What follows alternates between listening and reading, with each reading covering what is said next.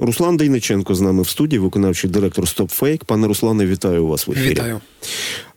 Опубліковано дуже цікаву, як на мене, статтю в Washington Post. Ну, так, нарешті наші західні партнери по-серйозному звернули увагу на російську дезінформаційну інвазію, так, і те, що відбувається. А що зафіксували наші партнери? Наскільки це збігається з тією картиною світу, яку ми з вами бачимо не лише там з 2014 року, а й значно раніше, так? А як працює вся ця російська система дезінформаційна, фабрики фейків і все інше? Наскільки все це має таку чітку ієрархію і структуру? Ну, це працює досить ефективно, досить давно. І, ми 10 років моніторимо російську дезінформацію і пропаганду. І, якщо чесно, для мене там чогось нового я не побачив в цій статті. Це те, про що ми говорили дуже довго, дуже багато. Ми попереджали про те, що Росія вкладає в це величезні ресурси, в те, щоби українців обдурити, в те, щоби маніпулювати нашою свідомістю, не тільки нашою, до речі.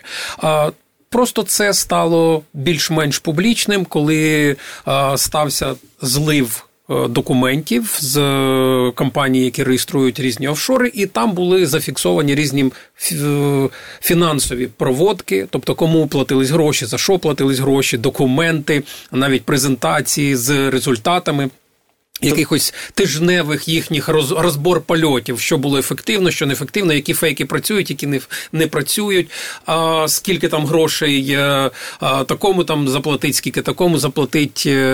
І, тобто це все стає просто, це вилазить на поверхню. От ця вся кухня, брудна білизна цих всіх Кирієнків, які там стоять на верхівці цієї піраміди.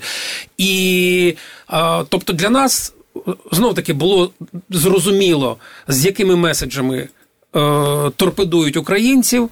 І те, що написала Washington Post, це тільки підтвердило. Да, вони зараз не розказують нам про те, які українці, росіяни, братські народи. Вони намагаються нас розсварити, вони намагаються нас демотивувати. І от, те, що рік ми бачили цю кампанію, те, що, наприклад, Залужного там в соцмережах висували: «О, Залужний, президент, це буде кращий президент». Хто за цим стояв? Це стояли росіяни, і тобто ми бачили, що це якраз ті меседжі, які вони розганяли для того, щоб посварити Залужного з Зеленським, за які вони платили гроші, вони оцінювали, скільки там людей це поширило, скільки лайкнуло, і наскільки це була успішна операція. Тоді поясніть наступне. Тобто російським дезінформаторам вдалося це зробити? Тому що якби сприймалося як інформаційна зрада, коли мова йшла про можливу відставку головнокомандувача Залужного. Але ж це сталося. Тому тут схоластичне питання, що було первинним. Невже ця спецтехнологія російська спрацювала? Я не думаю, що відставку Залужного відправили через те, щоб про нього писали в соцмережі, але російські пропагандисти, вони експлуатують уже якісь умовно наявні там конфлікти. Да? Є у нас якісь мовне питання, скажімо так, і з'явилась десь дискусія, пару місяців назад, чи можуть російськомовні служити в армії, чи достатньо вони патріотичні.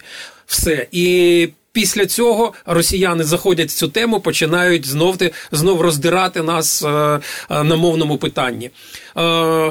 З'явились якісь підозри, у Залужного популярність більше, скажімо, там, чим у Зеленського. Давайте на цій темі пограємо, давайте їх розсваримо. Порошенко...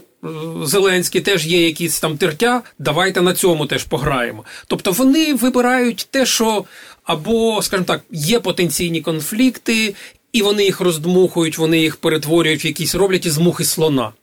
Але пильно стежать за тим, що відбувається, щоб сікти оці тенденції, на яких можна зіграти. Звичайно, і соціологічні дослідження, я впевнений, що вони замовляють через якісь підставні структури регулярні соціологічні дослідження.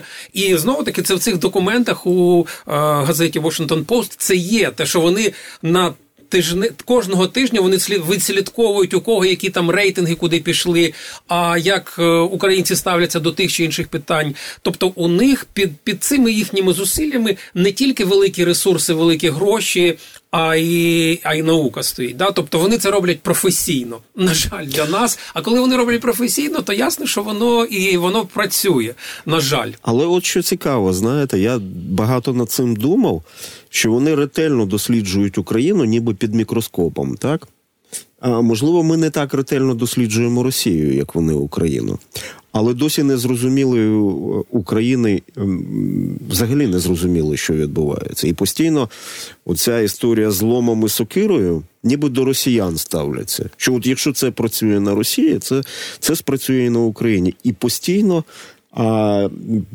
просто фіксуємо провали багатьох, в тому числі і дезінформаційних кампаній. Так ретельно вивчаючи Україну, в чому вони помиляються? Дуже багато в чому Україну вони знов-таки порівнюють із Росією, з російським населенням, з росіянами, тому що Путін сказав один народ. Їм ще Леонід Кучма сказав, Україна не Росія. Україна не Росія. У них інші. У них Путін сказав, що це один народ, значить один народ. Значить ми з однією лінійкою підходимо. Те, що спрацювало в Росії, те має спрацювати в Україні. Тобто це якщо так примітивно пояснювати. Ясно, що в Україні є великі відмінності в тому, як ми думаємо, як ми поводимося, як ми реагуємо на ту чи іншу на той чи інший інформаційний вкид. І це, мені здається, їхня найбільша помилка. Те, що вони дійсно вважають, що українці і росіяни – це один народ. А хто такий оцей Сергій Кирієнко? Я розумію, що це там людина, яка в вищих ешелонах російської влади. Навіть якийсь час побув прем'єр-міністром. Так, недовго, так, навіть герої Росії. Він справді визначальна постать в формуванні цієї інформаційної політики Росії проти України? Наскільки я розумію, він стоїть на вершині цієї піраміди. Він показав свою ефективність, коли керував ядерною галуззю, ядерною енергетикою Росії. І зараз він так само показує свою ефективність на українському фронті. Тобто всі ці політтехнологічні штучки, починаючи з референдумів про приєднання окупованих територій там Запорізької, Херсонської, Донецької, Луганської областей і Криму, це все його розробки, це все політтехнологи його, це все гроші, які через нього проходять. Знов-таки, це все видно з публікацій в Washington Post. І, якби росіяни цього особливо і не приховують. Що це є людина, яка відповідальна після того, як пішла там його попередник і той, хто курував так звані ДНР, ЛНР, починаючи з 2014 року. І зараз фактично ця людина, і, напевно, Путін вважає його ефективним, якщо він фактично відповідає за це питання, за цей напрямок. От Путін уважно ставиться до різного роду символізму, так? Це є частиною путінської такої диявольської іронії і гри проти України, що цією інформаційною війною, а як з'ясовується, не лише інформаційною війною, так, а тому що, от ви згадали про ядерну енергетику, а водночас той же Кирієнко займався і окупованою Запорізькою атомною станцією, цими самими анклавами, утвореними Росією ДНР, ЛНР, займається людина з українським прізвищем. Це теж така частина плану, починаючи з того, що Путін нав'язує в цих маленьких Путіних в головах росіян, він говорить про один народ. Я би не сказав, що тут прізвище в даному випадку щось означає. Якщо не помиляюся, то він народився, у нього єврейське прізвище, і він з такої єврейської родини. Просто в радянські часи, я так розумію, він взяв прізвище матері для того, щоб не було якихось там проблем в Росії з рухом кар'єрними сходами.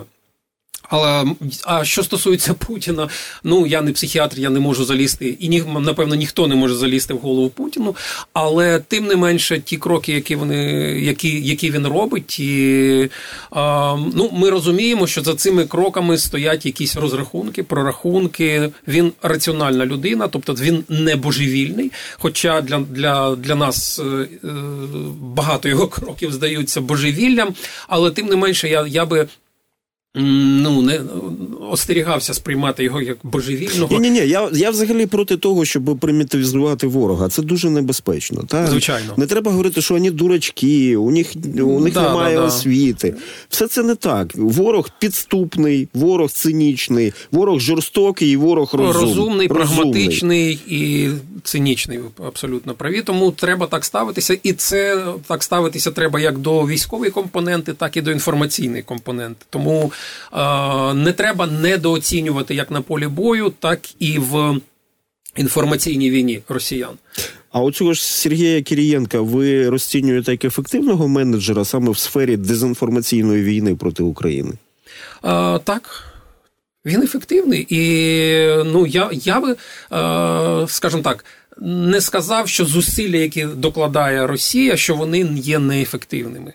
І принаймні те, що вони за їхніми зусиллями стоїть наука, великі ресурси, і вони самі вважають те, що вони роблять, ефективним. Тому, знову-таки, щоб не недооцінювати суперника і ворога, я думаю, що не всі їхні кроки приносять ті результати, на які вони очікують. Знову-таки. Але вони працюють, на жаль. А які кампанії були дошкульними для України, як ви вважаєте? І одразу, зрозуміло, що потрібно антидот проти отруту подавати. Якби починаючи там з 14-го року, мені здається, і навіть раніше те, що працювала російська пропаганда, пригадаємо, як фактично дуже гладко пройшла окупація Криму. Кримчани всі були переконані, що Росія – це прекрасна країна з величезними пенсіями, без корупціями, і прийде Путін, і все у них буде просто зашибісь, і Крим просто розцвіте. Це все їм нав'язало російське телебачення. Так, але, да. Я коли думаю про те, що чому у них гладко пройшло, слухайте, століттями заселяти Крим відставними офіцерами Російської імперії і російської армії, я просто дивуюсь, а як воно могло не пройти гладко? Тобто там з цієї точки зору все було підготовлено. Справа не тільки в тому, що там багато етнічних росіян, бо, ми знаємо, що... Переселених. Часто... Це те, що вони зараз роблять в Криму. Вони просто змінюють етнічний склад.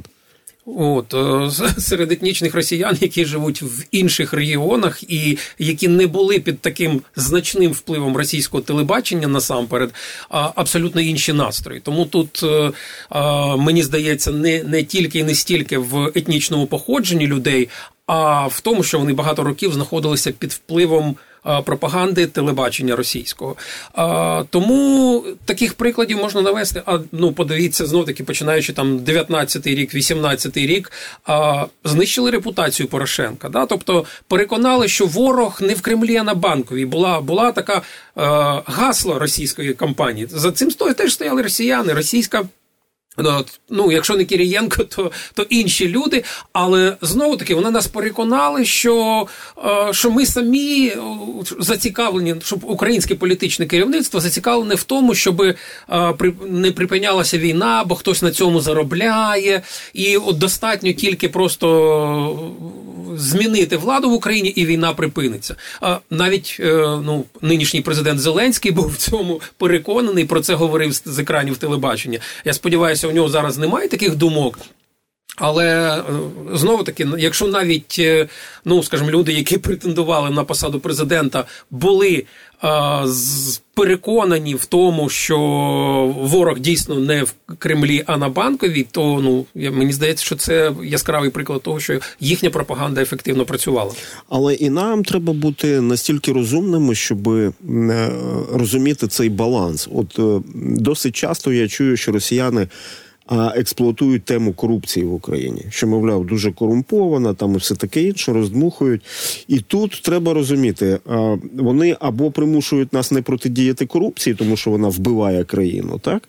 Або мовчати, дивлячись на реальну корупцію, Або все ж таки говорити, але робити це якось усвідомлено. Та от який баланс ви бачите? Тому що це теж це якби один з російських наративів. І я, до речі, від багатьох українців чув, що оця надмірна захопленість антикорупційною боротьбою, це теж використовується Москвою. Та? Але ми не маємо іншої альтернативи, тому що інша альтернатива – це віддати свою країну на розграбування.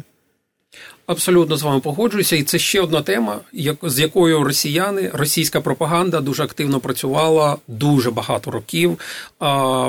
Тому що, фактично, такими корупційними якимись звинуваченнями вони заганяють нас в такий патову ситуацію, коли ми не можемо сказати, що немає в Україні корупції, що її не було там раніше і що зараз там яйця не купували по 17.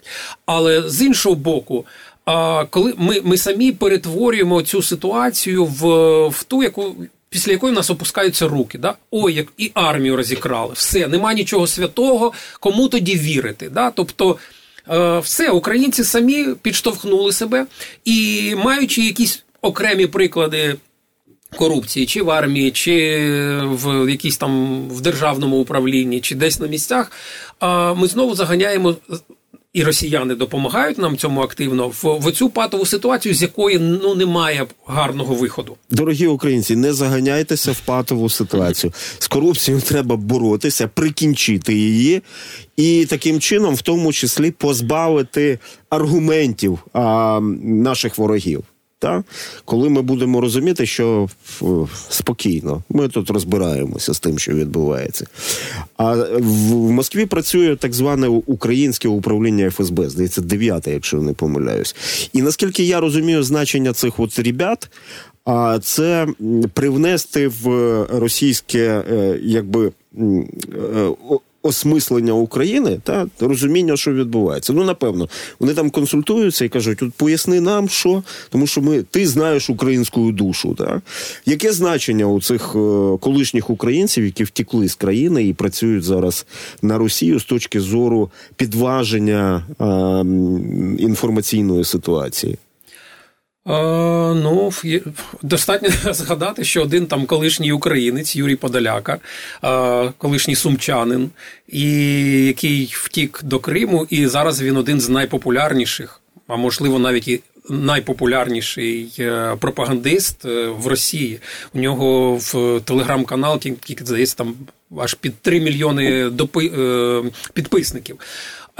І якщо подивитися російські ток-шоу, там теж повно колишніх українських політиків, колишніх українських телеведучих, які роками сиділи на каналах Медведчука і розказували ті ж самі наративи, які ми бачимо і бачили на російських телеканалах. Вони це все на каналах Медведчука тут розказували, ходили по ефірах на інших українських телеканалах.